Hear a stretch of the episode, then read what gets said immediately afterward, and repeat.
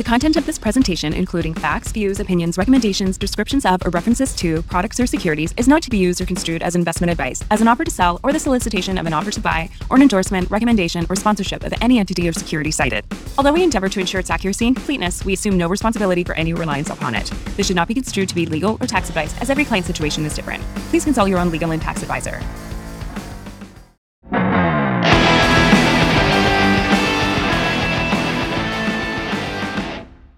You're about to get lucky with the Bare Naked Money Podcast, the show that gives you the naked truth about personal finance, with your hosts Josh Shellick and Colin White, portfolio managers with WLWP Wealth Planners, IA Private Wealth. Hello, everyone, and thank you for joining us today. I'm Dan LeBlanc, portfolio manager with WLWP, and as usual, I'm joined by fellow partners and portfolio managers Colin White and Josh Shellick. Colin and Josh will spend some time with us today discussing the current state of the world from a financial perspective, of course, and where we might be headed next. No one can say that the past year and a half has been dull. And despite some challenging months, overall, our team are happy with, with what we've accomplished, and it seems you are as well. I'd like to take this moment to thank you for your continued confidence in us throughout both the more carefree periods as we've seen for most of this year and during those times that may appear to merit a little more concern. Josh and Colin's presentation today will hopefully serve as a reminder that despite whatever the market is doing and regardless of what underlying factors may be at play, our philosophy and disciplined approach has and will continue to keep us well positioned. And now over to Colin and Josh. Thanks, Dan. I'm leading off with good news. Catherine did a great job of putting together some stuff for us. So I'm going to do the honor of actually reading out more of this than I would normally read out of because I found it fascinating. We have good news on the rhino front. I know you're all waiting to hear about this. We're not going to talk about Facebook. We're going to talk about rhinos. That's what this is going to be. So involved in all things rhino, the IRF released its annual report known as the state of the rhino, reporting that the dramatic population growth from just over 100 to 3,700 rhinos. And this is a very specific rhino. It is in native to India and Nepal. During the 1900s, there were 100 individuals left, and due to a concerted effort and ending of poaching, there's over 3,700 animals today. So go rhinos. Now, from here, we could get a little bit more interesting, maybe, and we could go into, you know, six in 10 Americans think that they're more financially secure now than they were before the pandemic, or that uh, there's the entire graveyard has been converted to a new green city in Kuwait. But this is even better. Science has actually proven that being together in a group and hearing a story actually calls, causes us to biologically connect with each other. The heart rate of people who are, are, are witnessing a story or listening to a band or things of that nature all become biologically connected. So as we come back together after this pandemic, then we should get into large groups and have our heartbeats beat as one. Maybe that's where that, that lyric came from in that song. So we're going to go to the polls, Josh, and we're going to find out what the state of our audience is, because this will help us decide the exact tone of what we're going to talk about today. Yeah, we got a great one here today. Loaded question. How are you feeling about the state of the world? Either things coming back together nicely, I have no idea what's going to happen next, or I'm not really sure where we're headed. And to me, Colin, we have to talk to the poll master here because all of these things, they could all be true at the same time, right? They're not mutually exclusive. Oh, no, no, no. There's science behind this, Josh. This was very carefully planned out, and I'm sure the poll master has got a very specific uh, idea behind the answer that we're about to get here. All right. And it's actually, this serves as a good time to remind people that you can ask questions as we go. There's the dialogue box to the right where you can actually put, post a question and we'll get to it as quick as we can. That's right. So we have our poll results coming in here and I'm going to share them with our audience. Ooh. This Most is, this people is... feeling a little unsure of what's happening next, Colin. Well, there you go. See, that's why they've all signed up for this exciting talk to figure out exactly what does come next. And I could understand people being a little confused because the markets have been a little bit all over the place. and more in the last few days even, it has caused a little bit more uh, interest. So uh, Josh, I want to throw it over to you and you can talk about from April until almost now and tell us what's the story? What's the 411? Well, I think everyone's been jumping for joy. You see it in the picture here, right? Every client that I've had come into the office between, say, January and, and end of August came in jumping and wanting to hug me and super excited, big smile on their face, super happy about everything that had been happening, thinking markets always go up. This is so awesome. I love investing. And no doubt, it's been a pretty awesome run for markets. It's you know, there's nothing else to say because when you look back to kind of end of March 2020, a lot of stock markets, not a lot, but some of them anyway, are up 100%. They've doubled since the bottom. And we've had earlier this year about seven straight months of, of markets going up. So everything, again, hunky dory, feeling really good about uh, yourselves right now, really good about investing. Now, Colin, my memory, not that great, but I think right before this awesome stretch, we had something happen in the world that maybe caused a bit of a stir. Well, yeah, I think that's where we need the theme music eh, eh, foretelling the, the the advent of the Christmas past. Like, so let's let's just take a walk a little bit because this is really really super extra super important to remember how you felt before all of this wonderfulness happened. And this is the master class in investing because it involves learning from your you know experiences over time. So if you take a look at some of the headlines here on the next slide that's going to come up, it's going to kind of maybe tweak a few things with you about how you know there was a period of time there where you thought the world was coming to an end, the end of the world economy as we know it. Those are common headlines. Not that long ago, a lot of people were feeling pretty bad at that point in time. You roll into that, the US political situation and all the other political unease around the world and things there were a lot of people who were not very comfortable. And more importantly, over the last few years, last couple of years for sure, there's many times when people have felt really, really sure about things. I'm sure this is bad. I'm sure the markets are going to go down. Hmm. Report card is in. You maybe should not have been so confident. So if you want to learn, this is a huge, huge once in a generation kind of opportunity because in my career, there have been very few instances where we've gone through these periods where everybody's absolutely sure of a negative outcome and they got so badly proven wrong in such a short time frame. And if you can really wrap your head around that, get in your own car, drive back in your own memory, go back to that moment in time and really try to grab hold of it and say, yeah, I was pretty sure, or I was definitely sure that this was going to be bad. And it hasn't been from a financial perspective. Now, this whole thing comes with the caveat we're talking about the financial perspective. There's absolutely human misery and there's been all kinds of bad things going on, but it didn't necessarily reflect into the markets. So, to, to revisit one more, because I can't say this enough, this is hugely, hugely important. If you can go forward with maybe a little bit more humbleness about what comes next because again, I still have people awfully sure of things when they come into the office. Obviously, this is good, or obviously, this is bad. Everybody was really sure that this global pandemic was a bad thing. Everybody's really sure that you know, the US political situation was a bad thing. Markets have kind of shrugged that off to a point. And this is really important to remember right now because we've just entered another little period of turbulence over the last couple of weeks. And you know, now's a good time to remember, oh yeah, these things happen. I shouldn't be I shouldn't read too much into you know what I'm seeing in the moment, and certainly not be so confident that it's just going to keep going in that negative direction. So that brings up a great question, Colin, is what should people be feeling next here and today with some of this volatility or discomfort over the last few weeks? Well, this is funny. This is you can tell I no longer make the slides. Um, what should we feel? Uh, I don't often get asked that question because I tend not to be all that in tune uh, on the feeling side.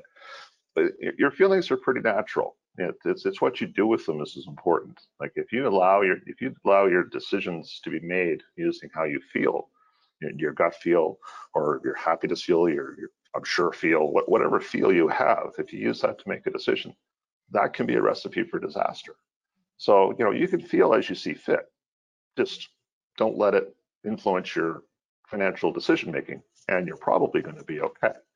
I mean, there's, and Josh, you know, we'll talk about it, you know, going forward as to the reasons to be happy and the reasons to be, you know, less happy about what happens next. Uh, but again, it's it's always a balance, and again, not just not being too sure about what comes next. Yeah, it's it's easier said than done, but you don't want to get too high when things are good, and you don't want to get too low when things are bad. And if you find yourself tilting a little bit too far away from center, you can give us a call and we'll try to we'll try to bring you back to center. Well, an interesting thing I learned not that long ago is that professional athletes actually spend a whole lot of time trying to stay exactly in center. In fact, that's some of the drug testing they do in professional golf, I was informed. They actually take medications to dull their emotions because they find that you know, emotions automatically get in the way of being a peak performing athlete. So not, I'm not suggesting anybody should drug themselves, I'm just saying that's you know, that that's the thing that's out there. Yeah, there's going to be a few people that read between the lines there, Colin. I don't know if that's a good thing. So Catherine found this this really cute photo of a hamster riding a tricycle, and everybody out there is probably asking right about now, what does this have to do with inflation? Absolutely nothing. That's the whole point of the photo. This photo doesn't mean much, and that's kind of like the inflation numbers that we're seeing right now. So what are we seeing in the inflation numbers right now? And this graph is, is showing you inflation over the last 30 years. Right now, we are experiencing about the highest inflation that we've experienced over the last 30 or so years. A bit like that hamster, you want to avoid paying too much attention to it. It's cute, so you'll you'll pay attention to it anyway, but you don't want to draw too many conclusions from this. You don't want to project this too far into the future. Will inflation be higher over the next 10 years than it has been over the last 10? Yes, we think it probably will be. But is it going back to 80s inflation where people were getting mortgages for 15 or 20%? Is it going to average 5% or more over the next 10 years? We really don't. We're in this really tough period of time right now where there seems to be a shortage of absolutely everything. It was starting with toilet paper and now it's moved into chips and automobiles and that's moved into appliances. And I even have a client that told me that there's a severe shortage of uh, control panels for fireplaces, so you can't get a gas fireplace these days. Chicken wings, yes, this is a thing as well. Apparently, chicken wings, there's a shortage of them. I, am told this is going to be figured out by Super Bowl. I really hope that's true. I talked to somebody that works at Boston Pizza. Boston Pizza has had a shortage of French fries and mozzarella. That's kind of a problem when you run a pizza company. Inflation has been super low for the better part of the last 20 years. And there are some reasons, again, why we might see it higher going, going up in the future, but I don't think we should be extrapolating the numbers that we're seeing right now out indefinitely. Again, I don't want to poo-poo this entire thing because inflation is something that all of us, I think, are, are feeling in a very real and meaningful way right now inflation probably will be higher going forward. We think that, that that's that's uh, a likely scenario, but keywords there a bit higher. Not going to be way higher. We don't think so. Well, well, Josh, I read something interesting very recently by way of inflation that's very concerning to me. Bacon inflation.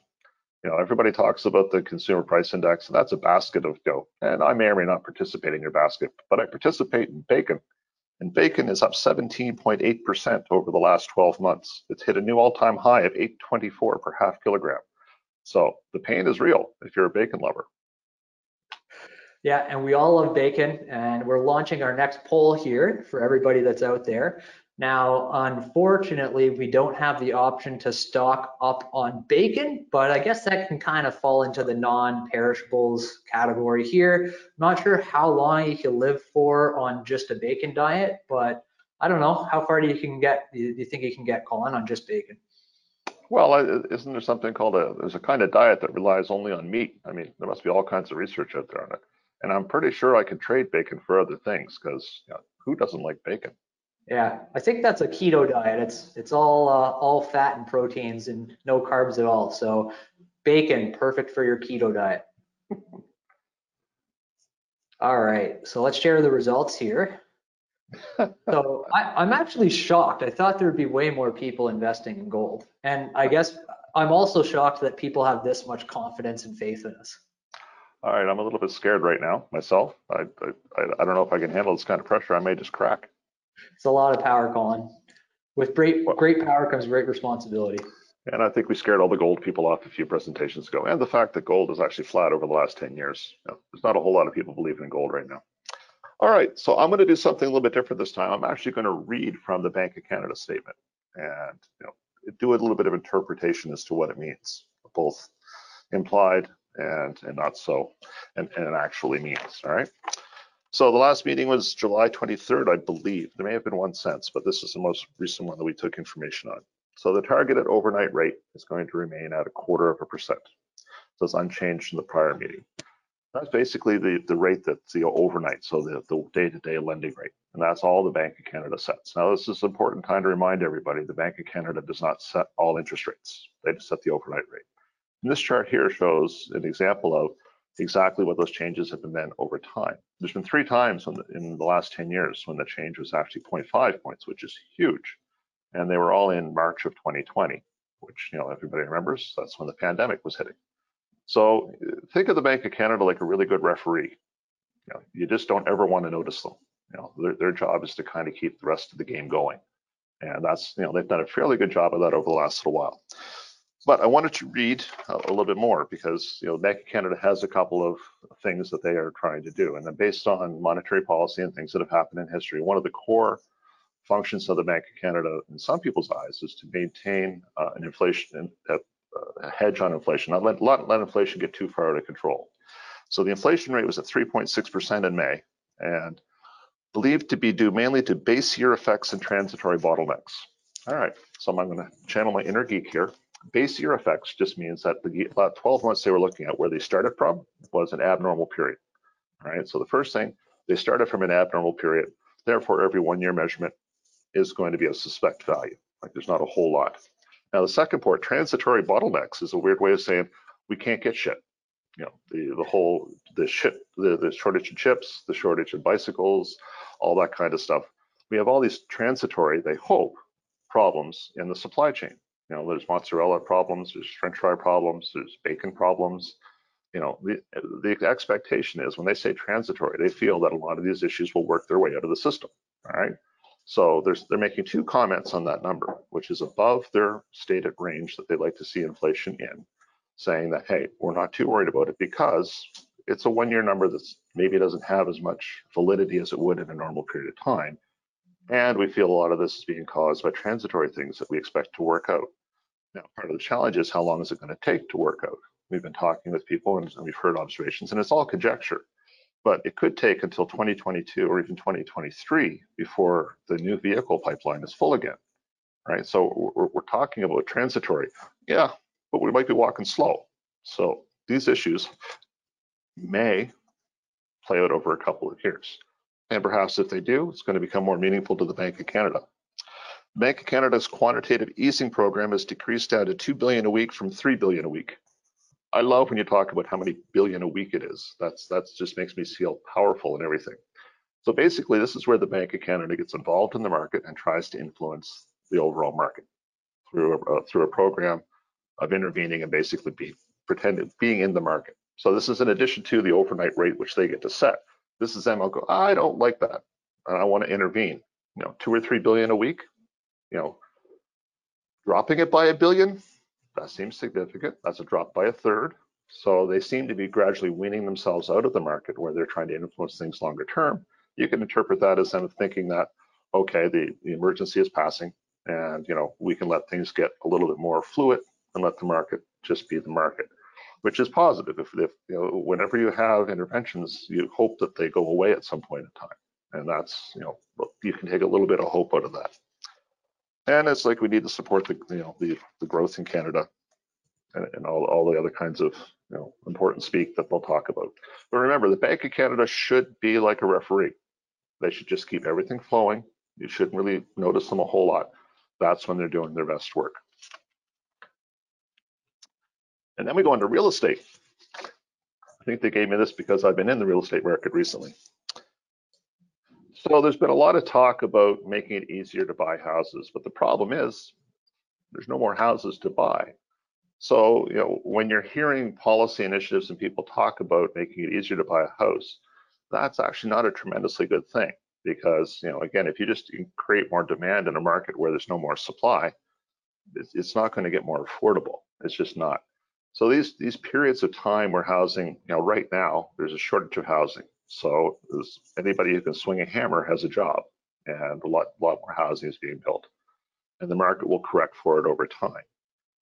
Now, the government's going to try to intervene in the market. Oh, good, the government's here to help.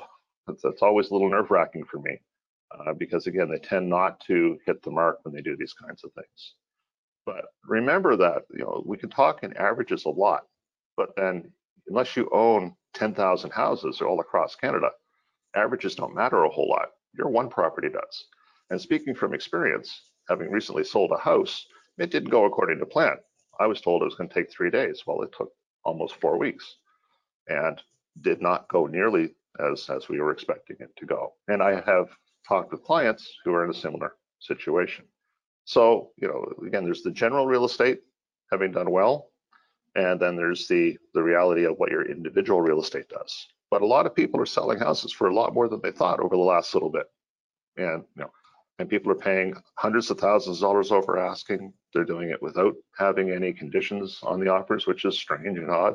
You know, so things have been pretty frothy. But does that mean that it's always good, Josh? Is real estate always great, perfect, and wonderful?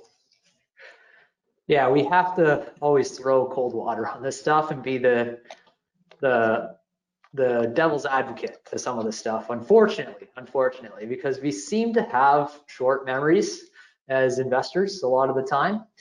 And we're forgetting again with real estate. I've heard dozens of times over the past few years from people that say real estate always goes up. And I also hear a lot of people saying that uh, buying their home or, or, investing in real estate or buying real estate uh, at all was the best financial decision that they've ever made. And I feel really happy for these people. I'm really happy that it's been that successful for them. But, and of course there's a but, I'm sorry to burst your bubble, but real estate does not always go up.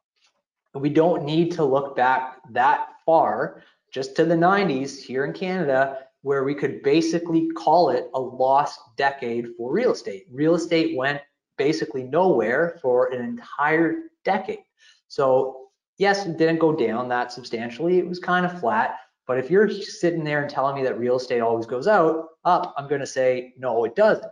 And then we can look just a little bit south of the border. Less than 15 years ago, there was a pretty serious, severe, and prolonged downturn in the real estate market, basically across the entire country. That was less than 15 years ago. So we're not sitting here and telling you run out and sell your house. That's not what we're saying. We're just saying that you may not want to strap yourself right to the nines with debt or make too many financial decisions, any financial decisions for that matter, that are predicated on real estate always going up, never going down in value. Yeah, and the other, other way that we look at it is always diversification. If you've got 90% of your net worth tied up in real estate, that's too high. You know, so there's, you know, again, you have to make sure that you have enough fluidity, liquidity in your situation but they gave me the election to talk about. So let's talk about elections. And I did some reading, as I tend to do, and I found some research that was done by Bloomberg talking about the last approximately 100 years in Canada. So the last 100 years of Canada, going back to, well, actually, yeah, 1922 to 2015, so it's close to a 100 year period. Now, the expectation is liberals bad for markets, conservatives good.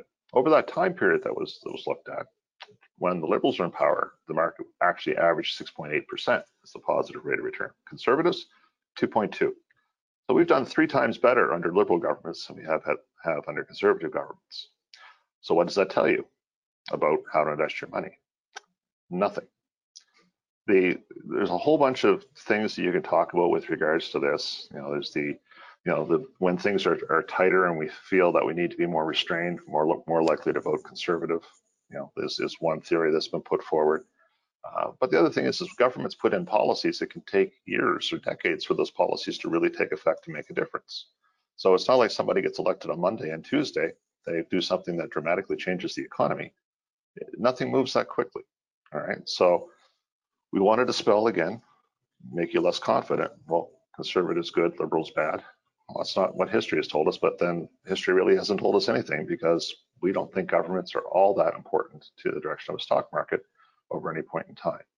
And the other thing we, we say all the time is don't anticipate, because when the governments are running for reelection and people are, you know, putting out platforms and people are attacking platforms and people are trying to scare you into voting because fear is a positive motivator, then you know they're going to say, "Oh, your house is going to become taxable, capital gains inclusion are going up." Don't anticipate these things because you can cause yourself a lot of pain for no gain. You know, the, amount of time we've been talking about your personal residence becoming taxable or capital gains inclusions going up.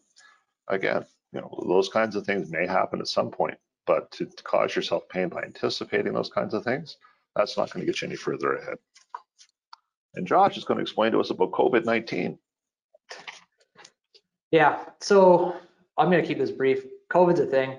It's been a thing for a while. It's going to continue to be a thing. Maybe it's going to continue to be a thing forever.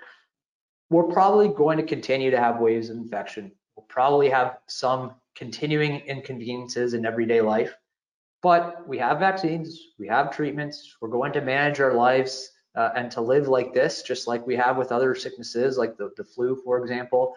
From an investment perspective, at this juncture, we need to start looking past COVID. It's not irrelevant, but it's hard to make investment decisions that are relying on anything related to COVID at this point. We're, we're kind of past it. Yes, and employment. and again, I love working with the team because I get to see this through different eyes. Josh gave me one of the more glib comments I've ever heard on, on employment. Basically, there's a job out there for anybody who wants one. As long as you've got 10 years experience, you know, programming in a specific data language that somebody wants to hire for. But look, the, the, the point is, is that there's a whole bunch of unfilled jobs out there.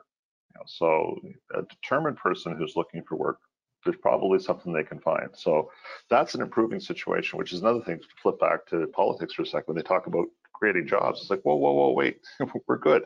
We have enough jobs. We just need people. You know, so right now in, in, in the marketplace, and again, this is a positive thing because in theory, people are going to start getting paid more. Uh, so if people have more, they're going to spend more.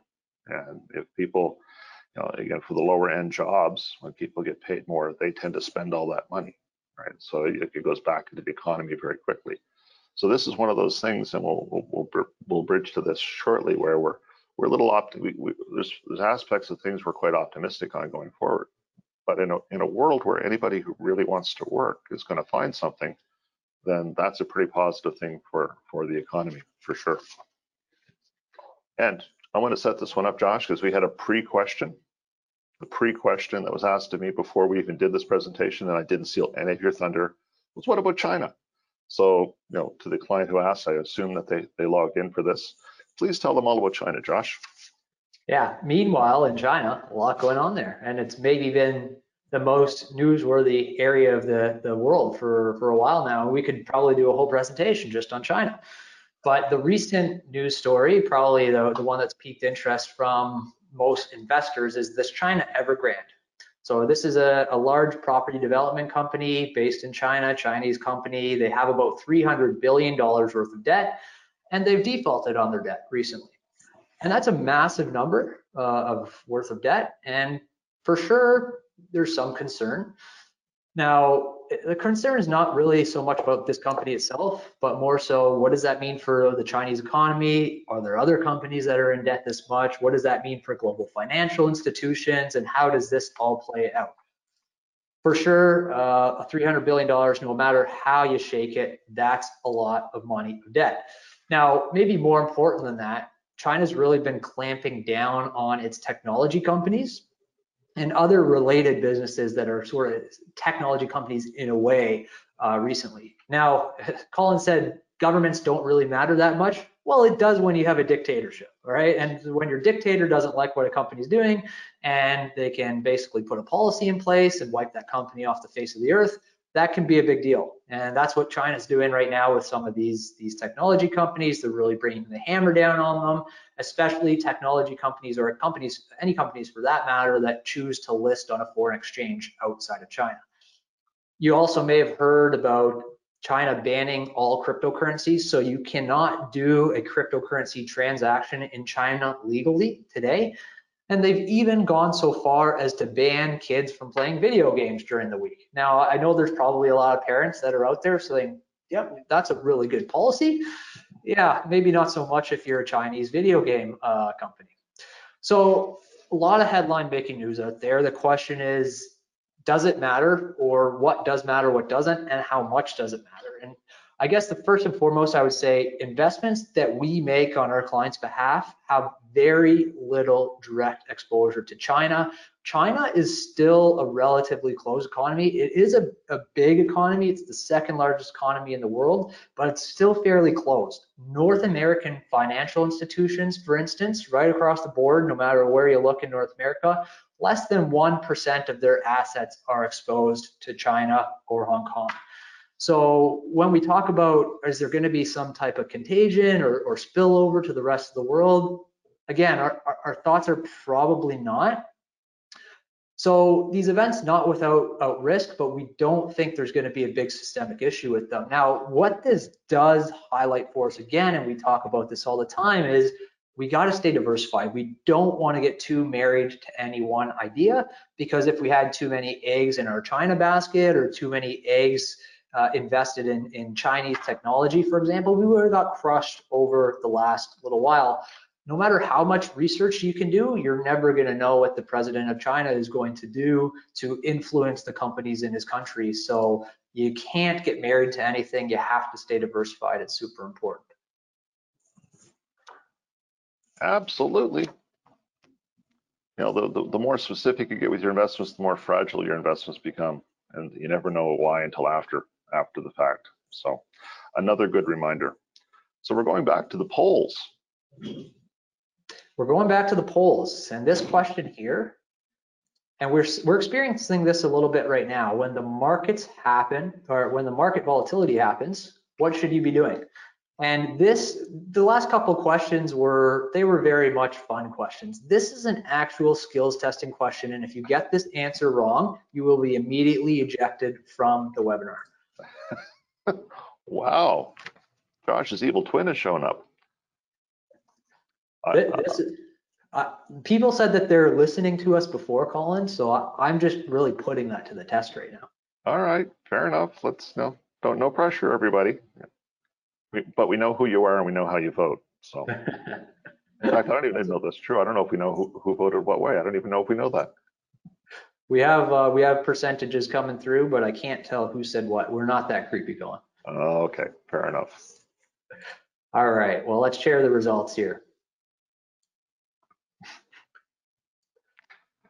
I figured for sure that there would be a lot more in the third one, uh, knowing the sense of humor of some of the uh, some of our clients. Yeah, well, two percent of our our our uh, listeners right now have just been ejected from the webinar. So we'll, we'll get you the rest of it after.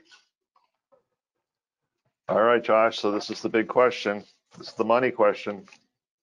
Now a good time to invest. Do you yeah. have anything different to say, or can we just go with that montage of every other presentation we've given? Yeah, we'll, we'll just hit re replay right now, and we'll check out for the rest of the presentation, right, Colin?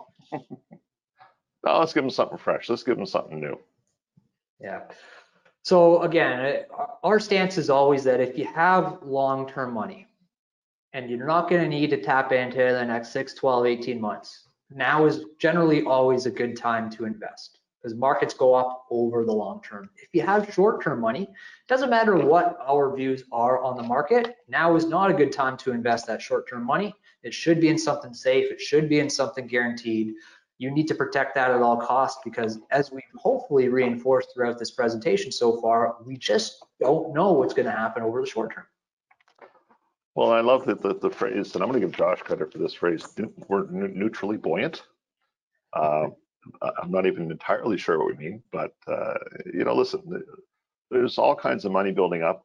Uh, savings rates are high, credit card debts are being paid down. There's a lot of pent up demand because the goods just aren't available. So at some point, there's going to be quite a bit of economic activity.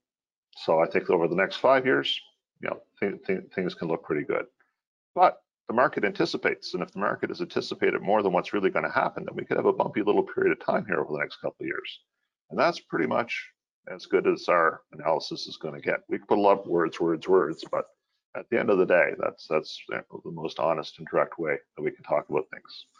So Josh, what are we doing about this right now? We must be doing something. Bias to action.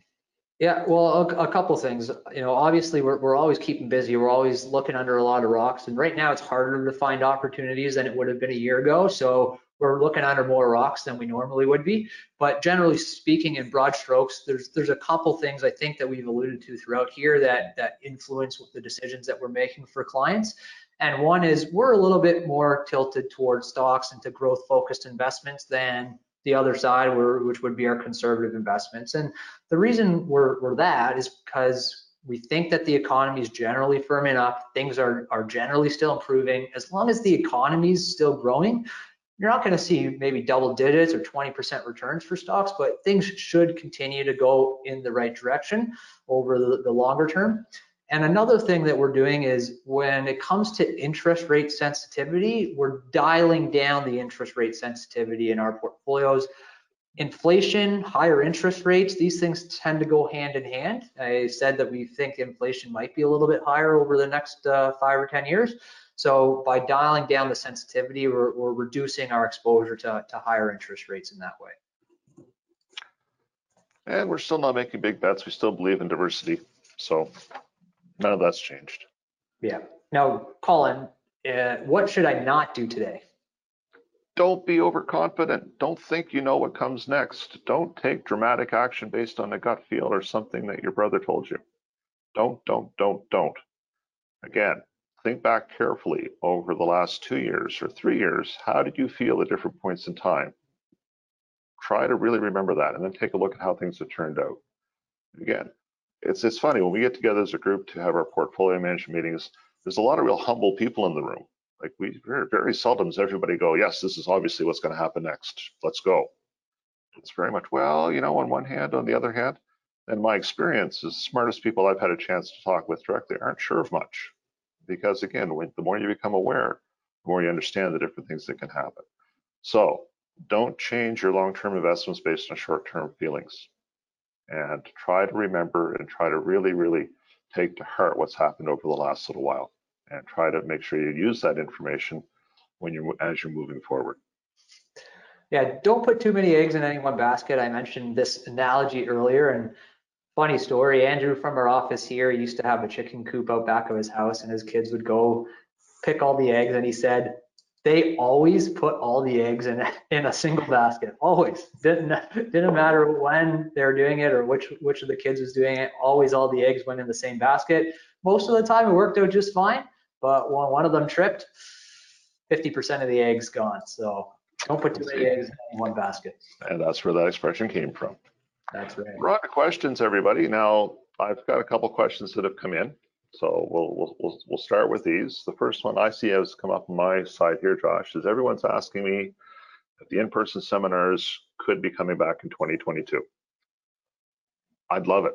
I would love nothing more than to be in a live room in front of you people and having everybody ask the questions and interrupt us as we're going. I'd love nothing more. So as soon as as COVID will allow us to, uh, I am absolutely sure I'm in. I'll, I'll, I'll take the time to do it.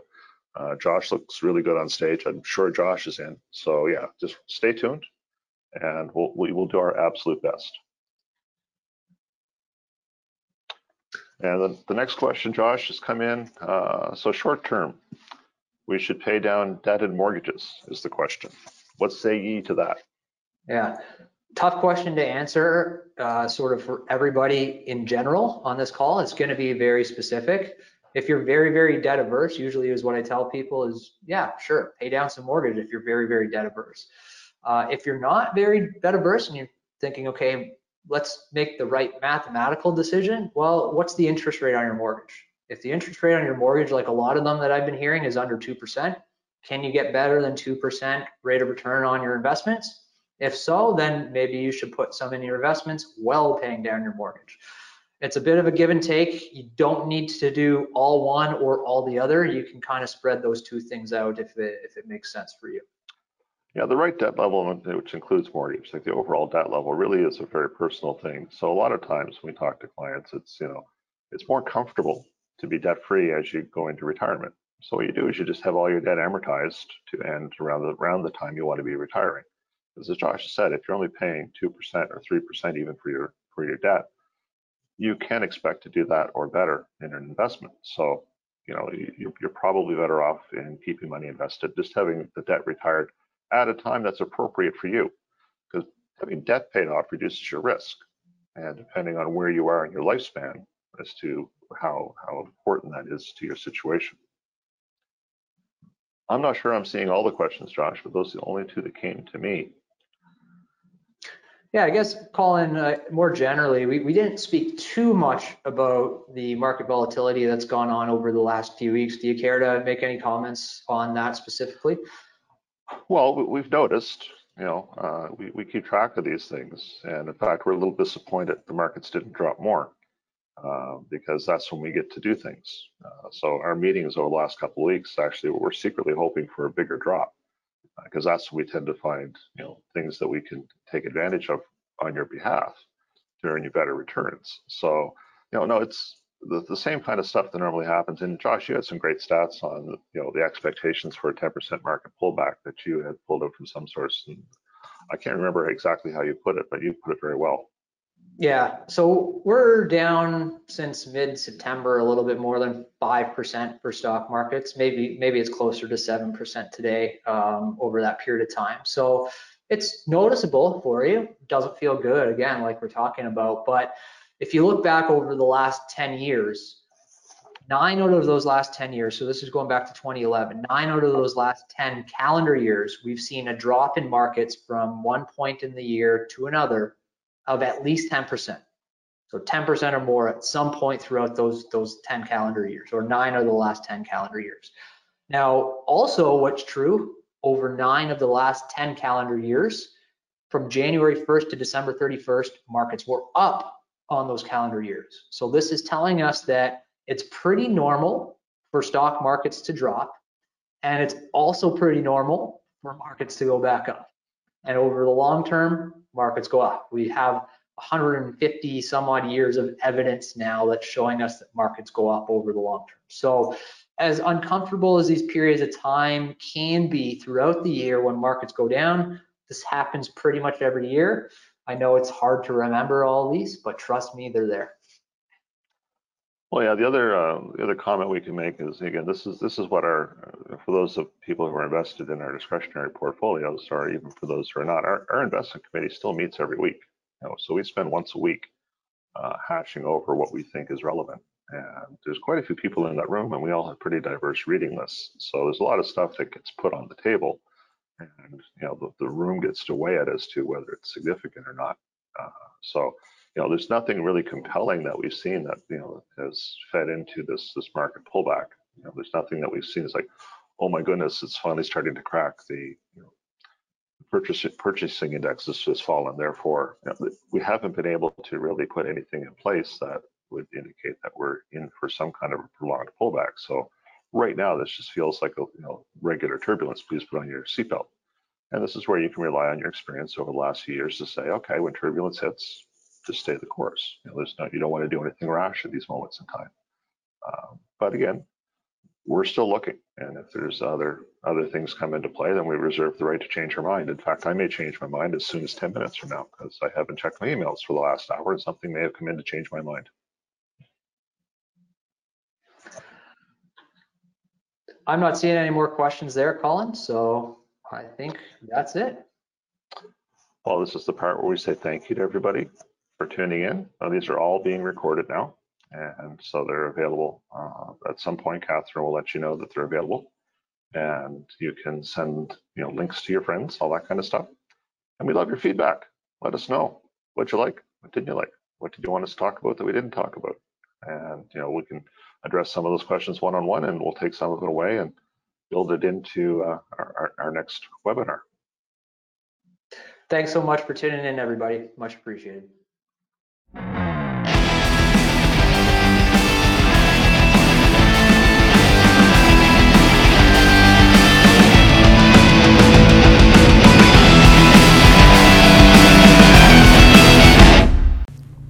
This information has been prepared by White LeBlanc Wealth Planners, who is a portfolio manager for IA Private Wealth. Opinions expressed in this podcast are those of the portfolio manager only and do not necessarily reflect those of IA Private Wealth Inc. IA Private Wealth Inc. is a member of the Canadian Investor Protection Fund and the Investment Industry Regulatory Organization of Canada.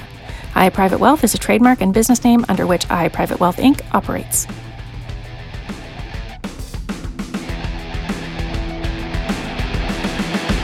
Based on observation, it seems that the time an investor is most likely to move his or her portfolio to a new advisor is when the old advisor dies.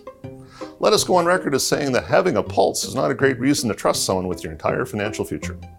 Stop putting your life in the hands of stillbreathingwealthplanners.com and call us.